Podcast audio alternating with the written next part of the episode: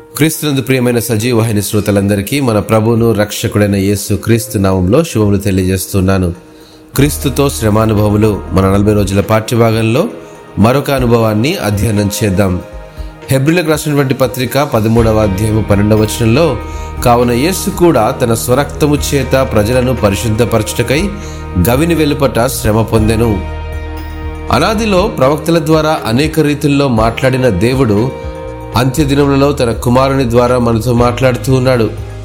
ఇస్రాయిలతో మనం సహపౌరులం కాకపోయినప్పటికీ తన వాగ్దాన నిబంధనను క్రీస్తులో నెరవేర్చి నిత్య జీవానికి వారసులనుగా చేయాలనే నిత్య సంకల్పం దేవుడు తన కుమారునికి సార్వభౌమాధికారాన్ని ఇచ్చి ఘనపరచి సృష్టంతటిని క్రమపరచమని ఉద్దేశించాడు. అయితే సర్వ సృష్టిపై అధికారం తనకున్నా తల వాల్చుకున్నటకు కూడా స్థలం లేకపోయింది.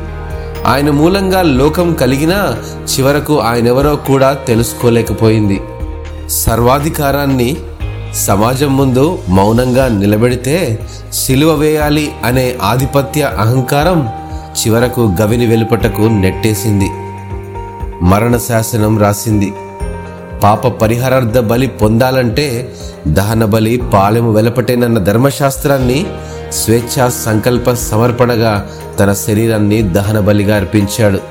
ఆ ధర్మశాస్త్రాన్ని నెరవేర్చాడు. పొందే ప్రతి శ్రమ ప్రజా శ్రేయస్సు కొరకేనని ప్రజలందరూ పరిశుద్ధపరచబడాలంటే స్వరక్తం చిందించబడాలనే నిర్ణయం ఆఖరి బొట్టు వరకు రక్తం ఖర్చాడు సిలువలో ఆ మూల్యం చెల్లించాడు. అనాదిలోని ఆయన నిత్య సంకల్పం మహిమలో మనం ఆయనను చేరుకోవాలనే తండ్రి చిత్తం సిలువలో క్రీస్తుతో నెరవేర్చబడింది.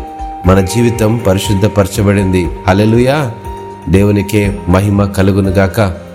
దేవుడి వాక్యమును ఆశీర్వదించునుగాక. ఆమెన్.